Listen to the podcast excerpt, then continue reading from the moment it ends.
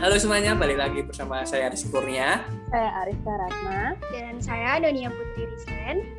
Nah, uh, kalau kita ngomongin di usia-usia muda, usia-usia anak remaja sekarang, pastinya uh, banyak pikiran-pikiran uh, atau pikiran negatif, pikiran positif yang ada di diri kita. Contohnya kayak pikiran tentang tugas, pikiran tentang uh, wah nanti ke depannya mau gimana pikiran tentang uh, uh, untuk skripsi dan mungkin yang masa-masa muda sekarang kalau ada yang mau KKN ya ya pasti mikir wah prokerku diapain ini ya?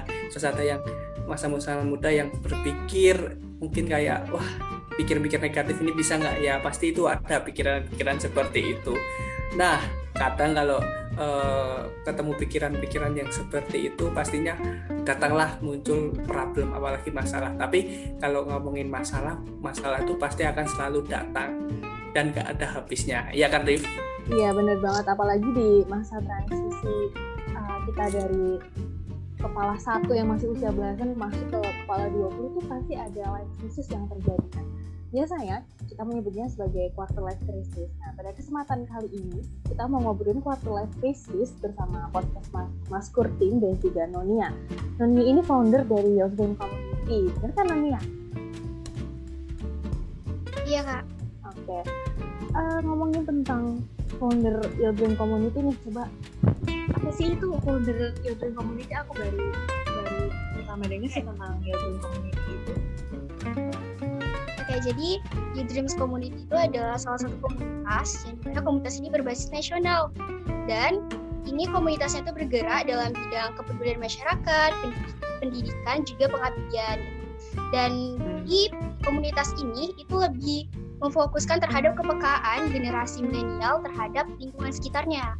Karena seperti kita ketahui, banyak orang yang bermutu, banyak orang hebat, tapi nggak peka terhadap lingkungannya gitu. Jadi sama aja dong. Dan di komunitas ini kita akan sama-sama untuk menumbuhkan rasa kepekaan terhadap sosial. Selain itu kita oh. juga peduli terhadap isu-isu sosial hmm. terhadap sosial dan pendidikan kan. Oh gitu. Yeah. Kayaknya udah, udah satu paket gitu ya dalam satu community ini bisa bisa dari dari tentang uh, keadaan negara terus tentang kesadaran terhadap lingkungan sekitar tentang kesadaran diri sendiri tuh kayaknya udah dalam satu package uh, lengkap gitu di Yodrum Community ini. Nah, by the way ngomong-ngomong nih, kamu tuh uh, meng, apa ya, membuat Yodrum Community ini tuh karena apa sih latar belakangnya apa gitu yang bikin kamu ingin membuat community ini? Oke, jadi asal mula dari adanya Yodrum Community itu dikarenakan Nonia yang bermula waktu itu mengikuti seleksi duta siswa dan mahasiswa berprestasi nasional di Yogyakarta dan ketika di Yogyakarta itu Nona ngelihat banyak sekali anak-anak yang seharusnya mereka sekolah malah mereka jual koran di jalanan gitu. Dia ngelihat banyak anak-anak yang se seusia kita dan masih ada yang di bawah kita juga mereka lebih mencari uang gitu. ya seharusnya mereka di rumah dan di situ dia ngelihat mereka mencari uang pun kamu menggunakan jago banget main alat musik dan menurut itu salah satu merupakan hal yang luar biasa ya karena ada tempat yang lebih baik untuk menyalurkan bakat-bakat mereka dan Nonia termotivasi untuk membuat suatu yayasan Indonesia. Uh, iya benar banget. Jadinya uh, Nonia ini sempat ke Yogyakarta ya? Iya kak, di situ waktu itu grand hmm. finalnya, grand finalnya tuh di Yogyakarta. Oh iya dan ternyata Mas Kur juga juga dari tim juga semuanya asli Yogyakarta. Dari Rifka juga dari aku Rizky terus ada yang di Rehan ada tim yang lain juga semuanya asli Yogyakarta. Dan uh, termasuknya pemikiran-pemikiran kayak Nonia ini termasuk untuk mengembangkan mengembangkan bakat-bakat muda yang mungkin dalam tanda kutip kadang orang kan anak-anak muda bilang wah kayaknya bakat ini nggak bisa berkembang kalau kalau nggak ada duit. Kadang kan ngomongnya kayak itu tapi setelah Nonia apa bilang membuat yayasan atau apalagi founder ini uh, Nonia kan juga ingin mengembangkan bakat-bakat anak muda yang kayaknya wah ini itu bisa. Tapi uh, terjangkau apa biaya. Ya kan Nonia ya. hmm. tapi udah ini udah dapat apa uh, peserta. Maksudnya peserta? Member mungkin maksudnya Discord member member ya. Ya. Udah udah banyak kak. Jadi kemarin itu ada event pertamanya. Event pertamanya itu namanya Nusantara Berbagi Community yang diadakan di 34 provinsi. Dan ada 8 provinsi terpilih yang mengikuti aksi ini gitu. Ya antara lain itu ada Riau terus ada Sumatera Barat Sumatera Utara Jambi Jawa Timur dan lain-lain gitu juga dari event ini itu ada kolaborasi dari pemuda di setiap provinsinya untuk aksi berbagi waktu itu. Itu dilaksanakan waktu bulan Ramadan. Alhamdulillah eventnya sukses. Nah, ya, alhamdulillah. Dan founder ini yang buat Nonia sendiri kan? Maksudnya? Iya lah. Nonia sendiri. Nah, benar banget kayak kalian di usia-usia muda seperti kayak Nonia sendiri uh, harus juga berani mengembangkan ide-ide yang uh, mungkin kata orang ini wah gila ini nggak mungkin nggak mungkin deh kayaknya kamu nggak bisa. Tapi kalau kamu mau mencoba pastinya bisa. Nah mungkin uh, jadi buat teman-teman semua yang mau gabung di Udreams Community itu pantauin aja IG-nya Udreams Community karena bakal ada info-info selanjutnya mengenai open recruitment juga mengenai event-event yang selanjutnya kita bikin aksi tentunya untuk perubahan besar di Indonesia. Jadi stay tune. Pokoknya ditunggu open recruitmentnya, ya kan Rifka? Oh iya bener dong. Siapa tuh pendengar mau join ya, melihat ceritanya yeah. tadi. Baik ya, kakak-kakak juga boleh nih join. Iya dong. okay. Besok maskur lah dari podcast Maskur mungkin bisa menyumbangkan satu. Rifka ya mungkin. Perwakilan. Iya karena udah ada orang dalam. Ah ya kekuatan orang dalam tuh gede banget. Oke okay, back to topic ke quarter life crisis. Um, mungkin banyak orang nggak aware gitu ya tentang quarter life crisis ini dan mungkin nggak menyadari gitu bahwa sebenarnya dia tuh ada di dalam fase quarter life crisis ini.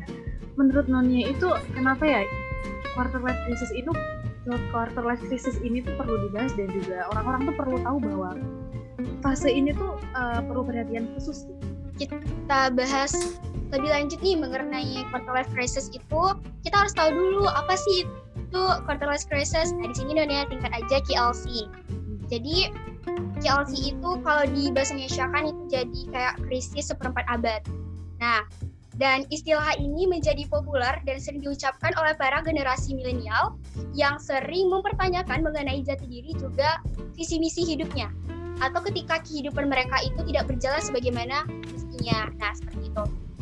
Dan sebelum kita bahas lebih lanjut, ada empat hal yang harus kita ketahui mengenai KLC ini. Yang pertama, KLC itu bukanlah aib, melainkan speak up. Kedua, itu muncul dikarenakan faktor lingkungan.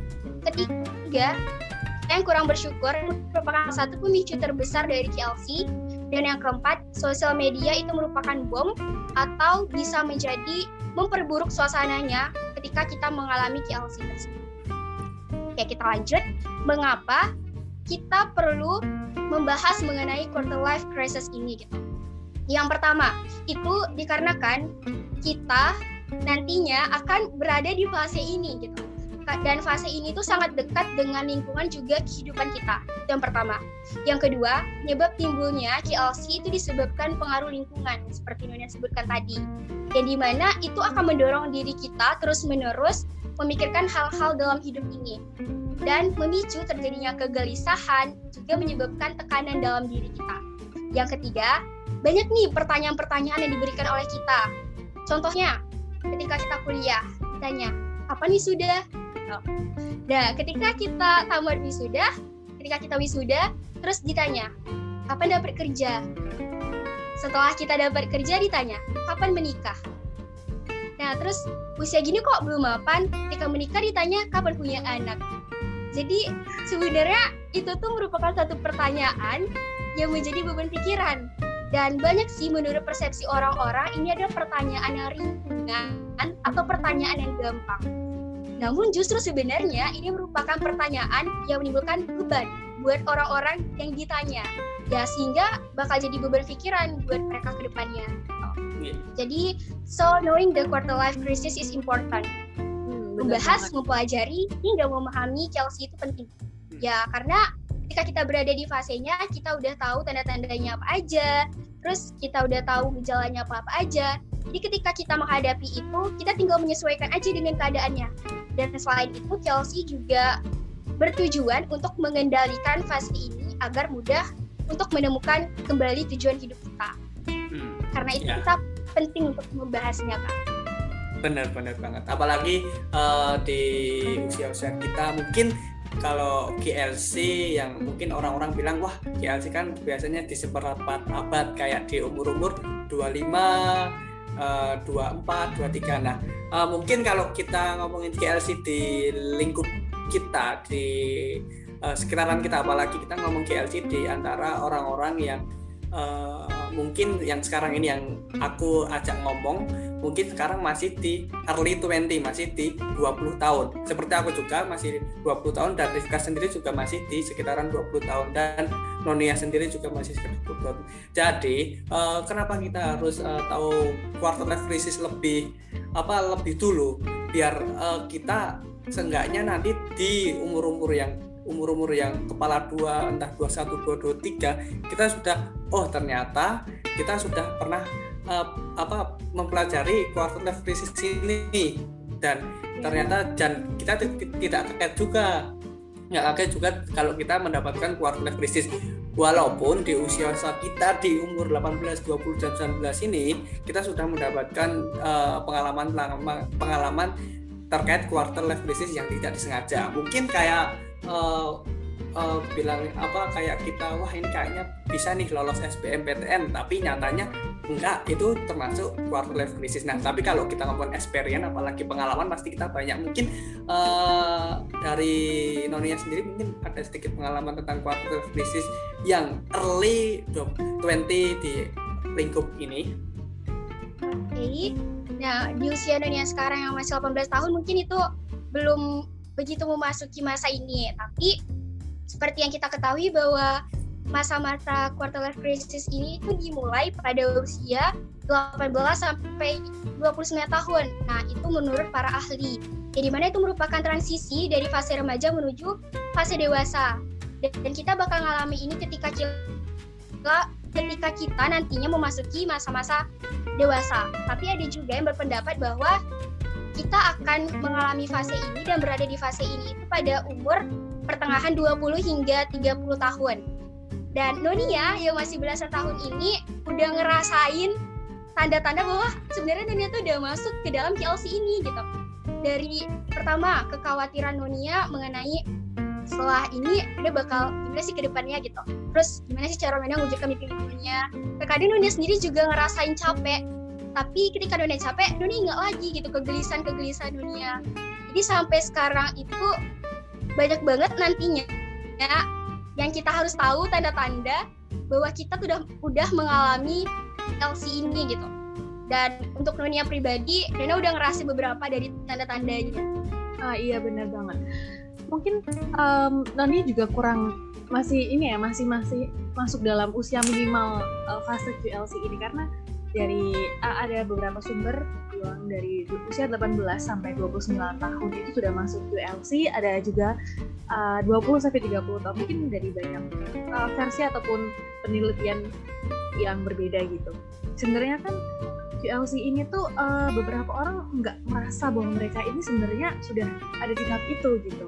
Nggak aware terhadap apa yang terjadi apa yang terjadi di diri mereka gitu perubahan yang terjadi. uh, sometimes many people say that 20 somethings itu memang agak mengerikan karena kita dituntut untuk meninggalkan ya meninggalkan usia remaja yang seru dan tidak ada beban tanggung jawab sebesar ini menuju ke 20 yang kayak titik balik kamu harus mandiri kamu harus bisa ini itu jadi kayak nggak harus meninggalkan tapi juga belum siap gitu menghadapi untuk usia ke depannya seperti itu. Nah, uh, menurut Rizkur sendiri ini kan tadi cerita udah tentang QLC yang SBMPTM dan lain sebagainya.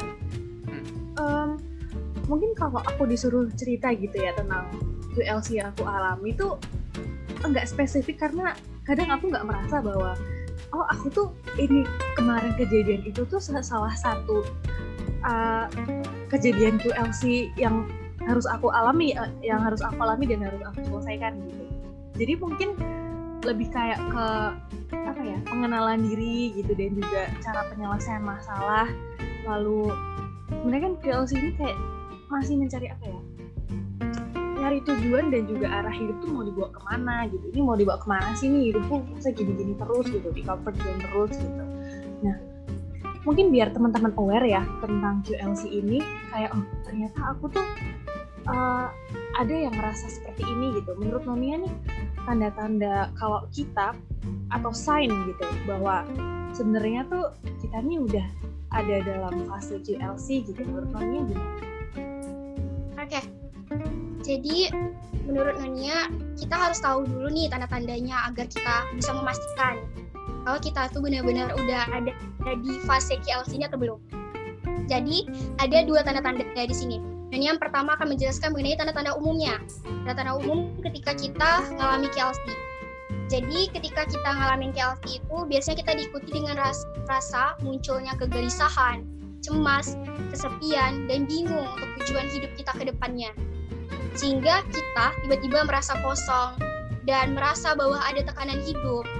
Namun kita tidak tahu apa yang harus kita lakukan. Nah, seperti itu. Jadi ada juga nih seseorang yang lebih pendiam yang awalnya dia happy ceria tiba-tiba dia udah mulai lebih pendiam terus menarik diri dari lingkungannya.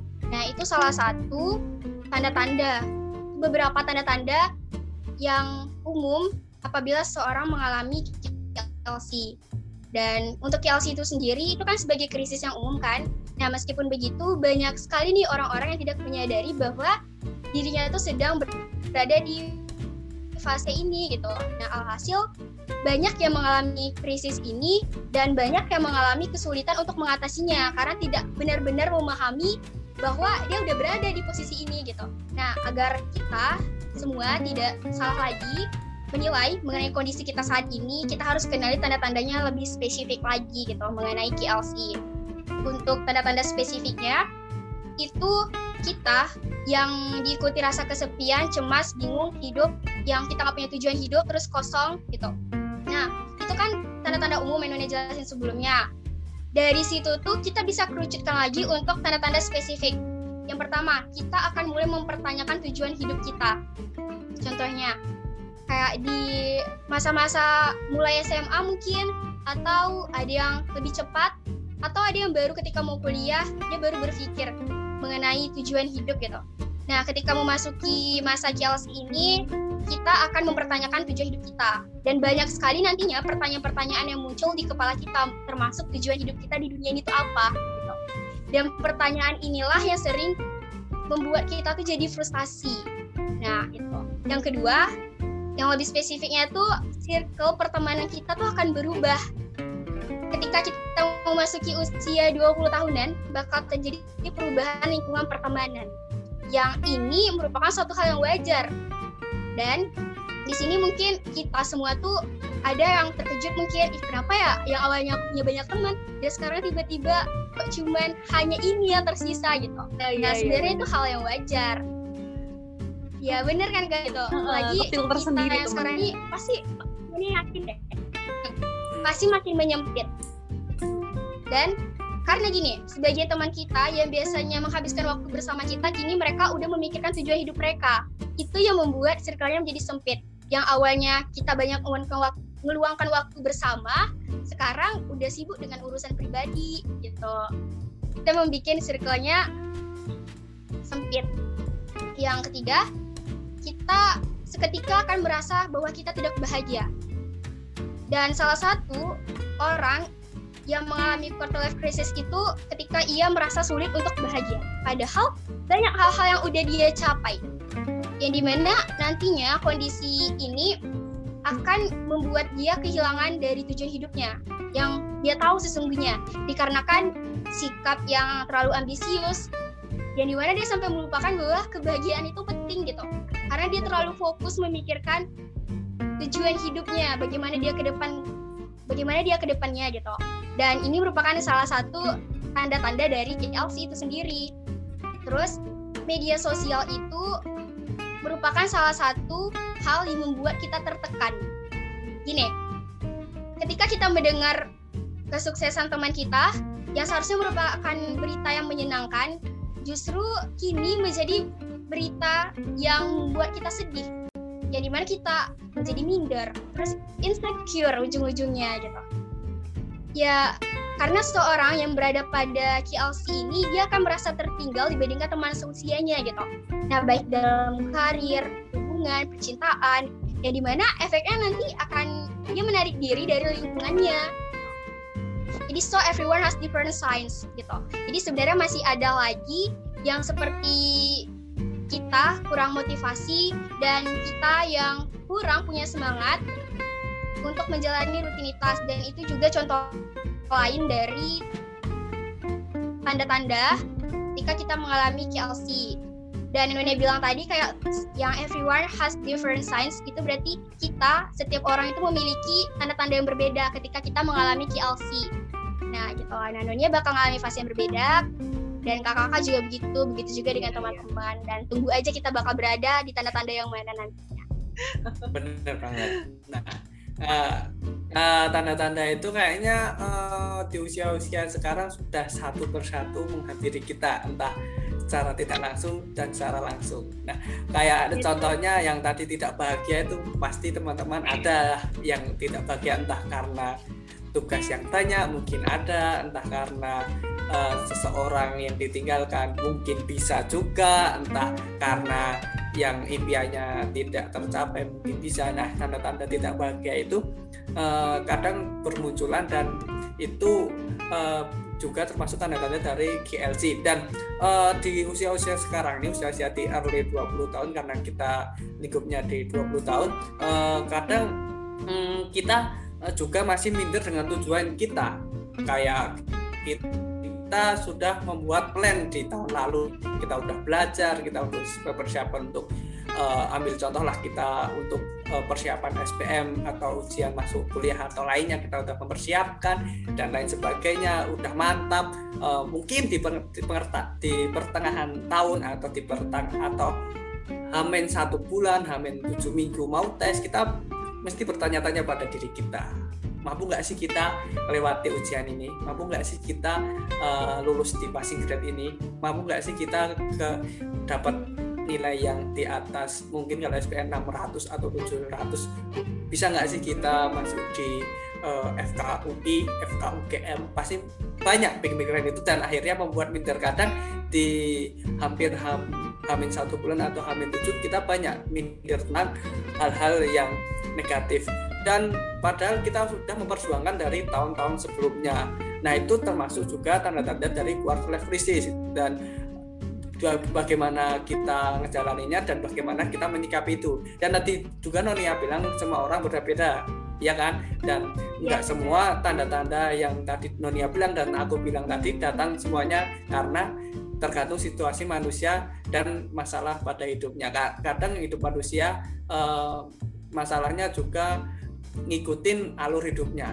Ya dan eh, selain minder juga kadang quarter life tanda-tanda quarter life crisis juga uh, terdapat banyak pilihan. Kadang kita uh, ini di kalau di usia-usia kita kan usia-usia lulus SMA uh, banyak nih uh, setelah kita uh, alhamdulillah kita lulus SPTN tapi ternyata ah, kita juga lolos kalau orang bilang sekarang sekolah kedinasan yang sudah di ASN nah kita dibimbangi dengan dua pilihan hidup yang berbeda. Atau enggak eh, kita juga diterima di ujian mandiri di universitas lainnya. Mungkin yang satu FKUI yang satu ilmu komunikasi UI nah kita dipilihkan.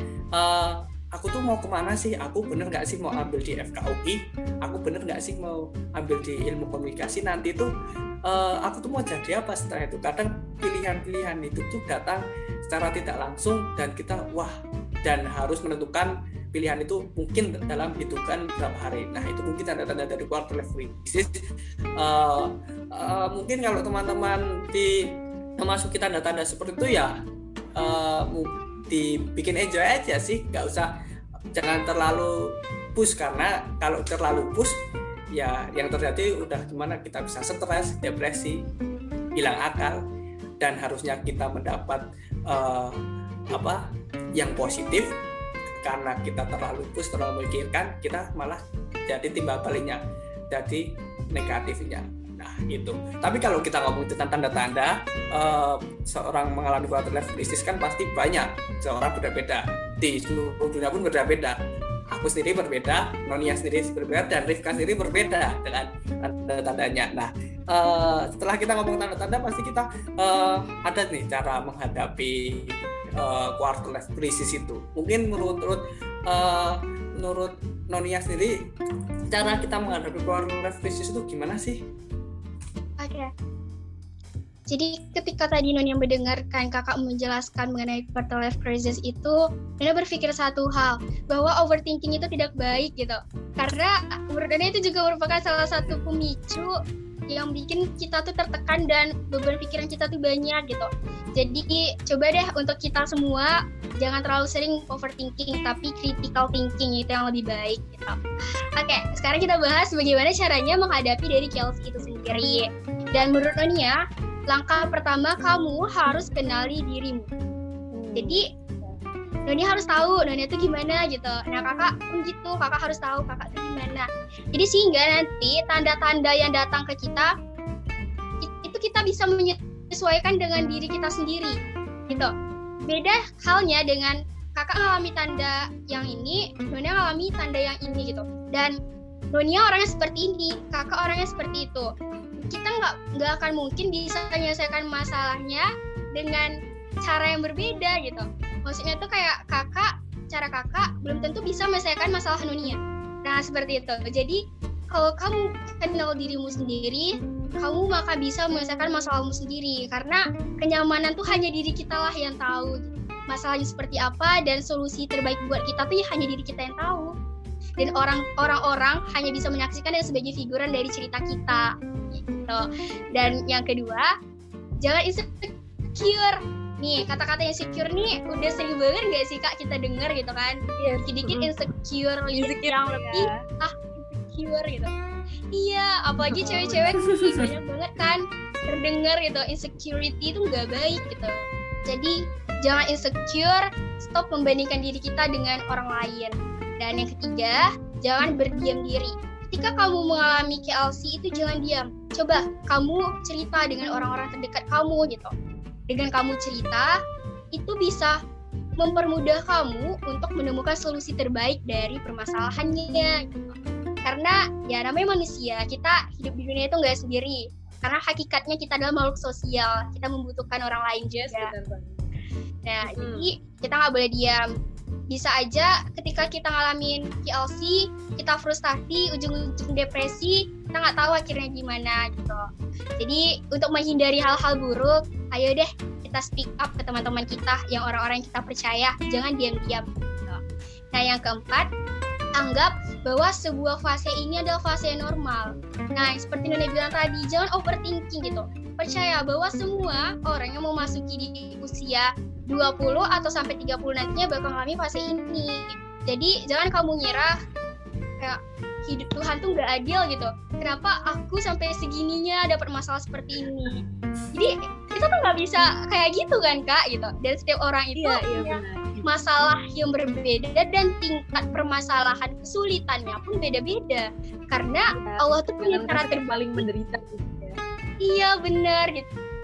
Allah tuh punya cara terbaik gitu untuk untuk letakkan kita di suatu masalah dan memberikan hikmah terbaik juga dari masalah kita gitu. Jadi kita nggak boleh sampai dibilang kayak kan itu nggak adil gitu. Sampai ya terlalu overthinking itu nggak baik. Itu yang keempat. Yang kelima berbagi dengan orang terdekat. Nah seperti Nona bilang tadi yang kita yang awalnya itu sebagai pembicara dan orang lain sebagai pendengarnya kali ini kita mendengarkan. Jadi kayak ada feedback gitu lebih seringnya kita mendengarkan orang cerita bisa dibilang kita juga tahu permasalahan dan solusinya. Jadi kakak ada contohnya kayak kakak ada masalah. Kakak curhat ke Nonia. Walaupun Nonia belum mengalami hal tersebut secara tidak langsung kakak telah memberikan memberitahu ke Nonia bahwa solusi kakaknya menyelesaikan masalah itu seperti inilah gitu dan ketika Nonia mengalami masalah itu nantinya Nina udah nggak terkejut lagi. Kayak oh itu masalah yang dihadapi kakak kemarin. Ya udah coba aja selesaikan gitu. Kalau misalnya kemarin cara kakak oke okay, kita selesaikan dengan cara Nonia gitu. Jadi nggak ada respon kaget lagi dari tubuh kita. Nah selanjutnya kita buat rencana hidup. Dengan adanya rencana hidup seperti ya kayak visi misi lah kita ke depannya gimana mungkin lima tahun ke depan mau ngapain gitu atau dua tahun ke depannya mau ngapain. Kalau kita bikin rencana hidup kita lebih jelas kita nggak akan ambang gitu. Nggak akan banyak nih pertanyaan-pertanyaan yang timbul di kepala kita. Kalau kita udah buat itu secara terstruktur. Kalau kamu nggak bisa terstruktur kamu lakukan dari hal-hal terkecil. Tidaknya ada rencana yang bakal kamu lakukan dalam hidupmu jadi hidupmu nggak akan kosong. Kalau kosong pasti banyak yang masuk gitu dan yang masuk itu belum tentu hal baik semua. Jadi kalau kamu udah bikin rencananya, otomatis kamu sudah memfilter apa-apa saja rencana yang akan kamu buat ke depannya. Seperti itu. Selanjutnya, benahi finansial. Nah, di sini maksudnya kayak kita lebih mengatur manajemen keuangan kita. Jadi ketika kita nggak tahu nih ke depannya gimana, kalau kita dari awal udah sering menabung, udah bisa memanage ke keuangan kita, jadi ketika besok terjadi hal-hal tidak terduga, itu nggak jadi beban lagi buat kita gitu. Jadi di sini intinya kita tuh safety. Selanjutnya lebih banyak memberi seperti kayak kita sekarang nih sering-sering ilmu. Bisa aja nih dengan kita sering-sering kayak gini salah satu dari kakak ngalamin KLC ini gitu. Terus ketika kita sharing, oh jadi gini ya solusinya gitu. Terus kakak nggak bingung lagi gitu Nah, jadi lebih sering kita berbagi ilmu, di sering-sering sharing, itu banyak banget manfaat yang kita dapatkan. Sama sih kayak podcast kali ini gitu kan, ini emang vibes-nya positif banget. Gitu. Terus kita harus hilangkan toxic pertemanan. Hmm, Karena iya, iya. ya kita tahu kan banyak teman-teman yang saat ini tuh yang dibilang tadi kayak circle menyempit gitu. Bukan hanya itu saja, dan semakin kita dewasa kita semakin tahu ini toxic gak sih pertemanannya gitu. Dan pertemanan terbaik itu sebenarnya pertemanan yang saling ngasih feedback. Jadi kamu berteman dengan dia kamu dapat feedback juga dari dia. Tidak hanya sebelah pihak yang saling menguntungkan ya, gitu. simbiosis mutualisme gitu. kayak benar that's right. Itu bener banget kak gitu. Jangan kayak kamu udah banyak kasih keuntungan ke dia gitu saling bantu saling ngerti selalu ada. Tapi dia pergi kalau kamu lagi butuh. Wah. jadi ya itu sama aja kayak gitu. Iya ya semakin ke sini tuh kita semakin tahu gitu relationship yang baik itu seperti apa. Terus selanjutnya kita biarkan aja proses ini berjalan. Jadi kamu nikmatin aja proses KLC ini gitu. Jangan terlalu mikir yang enggak enggak enggak boleh overthinking seperti yang bilang tadi. Jalanin aja sebagaimana mestinya. Karena kita bakal selesai juga dari fase ini. Karena ini emang adalah fase kita emang tertuju di sini gitu. Jadi kita nggak bisa ngilangin fase ini karena hakikatnya emang udah ada. Hmm, jadi ya supaya kita lebih tenang lebih menikmati ayo kita nikmati prosesnya gitu. Terus yang kemudian kita harus jadi orang produktif. Kalau kamu produktif tidak ada akan tidak ada namanya yang kekosongan dan kamu bakal ngerasain banyak hal-hal baik nantinya yang kamu rasakan gitu jadi itu juga salah satu cara untuk mengulangkan meminimalisir adanya overthinking gitu. Terus juga kalau kamu produktif kan kamu jadi lebih banyak tahu nih tentang solusi-solusi juga nambah relasi kamu. Selain itu kamu juga bermanfaat untuk orang lain gitu. Jadi di masa-masa ini produktif kamu tuh bermanfaat banget lah. Dan selanjutnya kita percaya pada masa depan. Jadi jangan ragu untuk ke depannya. Intinya kita udah lakukan, nikmati prosesnya. Abis itu tahu kalau dia sama Allah SWT. Gitu. Karena keraguan yang terlalu berlebihan itu gak baik. Ya bener banget. Oke, okay. udah jelasin panjang banget dan lengkap dari apa namanya dari sebab-sebab general dan sampai gimana cara menghadapi dengan banyak tips banget dari Nonia. Mungkin aku nambahin sedikit aja ya tentang uh, cara menghadapi QLC ini mungkin lebih ke nggak membandingkan diri kita dengan melihat orang lain. Kayak isa tadi balik lagi yang kayak di sosmed itu. Orang tuh pasti post di sosmed itu apa yang menurut dia baik dan yang terbaik gitu loh. Kan nggak mungkin ya kita foto 10 kita pilih yang paling jelek. Itu kan nggak mungkin ya. Pasti kita ambil uh, foto terbaik dan juga momen terbaik yang udah kita dapat gitu. Jadi jangan jadikan orang lain sebagai tolak ukur uh, kesuksesanmu gitu. Kok dia udah bisa gini sih? Ya ampun udah bisa jalan-jalan ke luar negeri kok aku belum belum ya di sini-sini terus gitu. Kita nggak tahu apa yang uh, what happened gitu loh. Proses dia menuju sana pun dia juga nggak tahu. Jadi stop membandingkan dirimu dengan orang lain dan uh, apa ya sebenarnya kan kekecewaan itu dimulai dari ekspektasi kita kepada diri kita gitu. Jadi uh, stop mengharuskan dirimu untuk menjadi orang lain dan juga mengharuskan dirimu untuk apa ya uh, kayak memaksakan yang sebenarnya itu itu nggak nggak lo banget gitu. Tapi tapi dia tuh kemarin tuh kayak gini tuh keren gitu. Terus ternyata setelah lihat orang lain gitu tuh jadi termotivasi kepingin. Padahal sebenarnya kamu tuh nggak fit terhadap keadaan itu gitu. Jadi itu sih tambahan dari aku tentang cara menghadapi quarter life crisis dengan mengenal diri sendiri dan juga stop membandingkan kamu dengan orang lain. Karena you should know yourself first.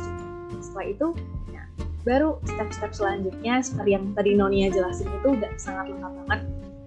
Coba dari Rizky deh. Uh, gimana sih caramu menghadapi quarter life crisis ini? Mungkin mungkin belum belum terjadi ya belum kamu lakukan gitu. Karena kadang kita masih OTW nih OTW quarter life crisis. Nah mungkin Rizky sudah ada kiat-kiat khusus gitu untuk mempersiapkan diri menghadapi QLC ya benar-benar yang di, di kan, ngomongin Rifka dan Nonia tadi?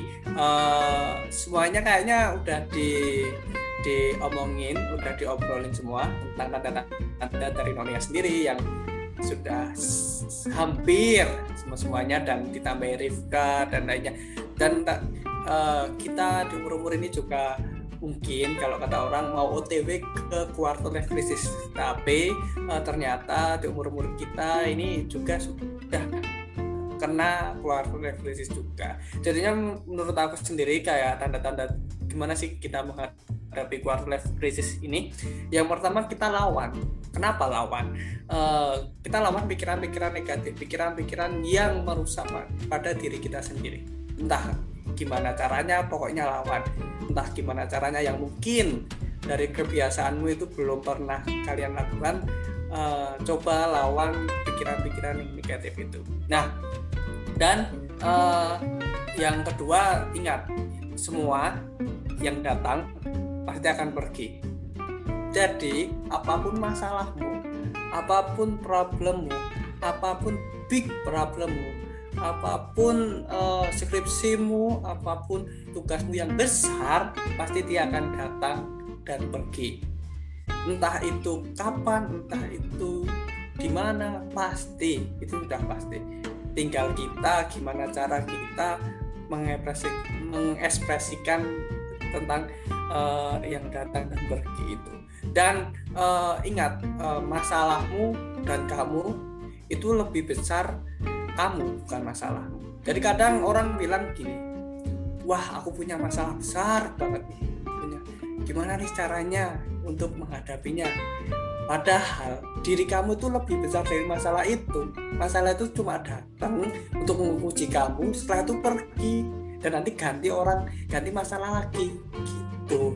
Dan yang terakhir itu jangan semua perkataan uh, dimasukin dalam hati. Nggak semua perkataan itu kamu bisa terima. Ada ada perkataan yang menurut kamu dimasukkan hati dan kamu bisa ada perkataan yang membuat kamu down dan kamu mungkin bisa bilang oh ternyata aku nggak bisa di sini. Oh ternyata aku nggak bisa dengan perkataannya dia. Ternyata aku harus mengikuti perkataan ini dan mungkin banyak-banyak orang yang di usia sekarang bilang kamu tuh bisa. Kalau aku bisa kamu bisa bisa. Ternyata orang itu punya kadar uh, bisa sendiri-sendiri. Iya benar. Uh, kalau aku bisa pasti kamu bisa. Tapi nggak semua orang kamu kamu bilang seperti itu. Kamu boleh bilang seperti itu untuk motivasi orang ya kan? Tapi orang punya uh, rasa apa cukupnya sendiri-sendiri. Mungkin bisanya dia segini kalau kalau dia uh, mau lanjut untuk bisa lagi mungkin beda caranya. Caranya berbeda dari kita. Itu uh, mungkin itu sih kalau dari ini tanda cara menghadapi quarter life crisis ini uh, di usia-usia muda di early 20 uh, tetap kita harus uh, lawan semua masalah lawan yang quarter life crisis mungkin dari Indonesia sendiri untuk tema kali ini ada nggak sih quotes atau pesan untuk tema quarter life crisis ini? Oh, ada kak ada.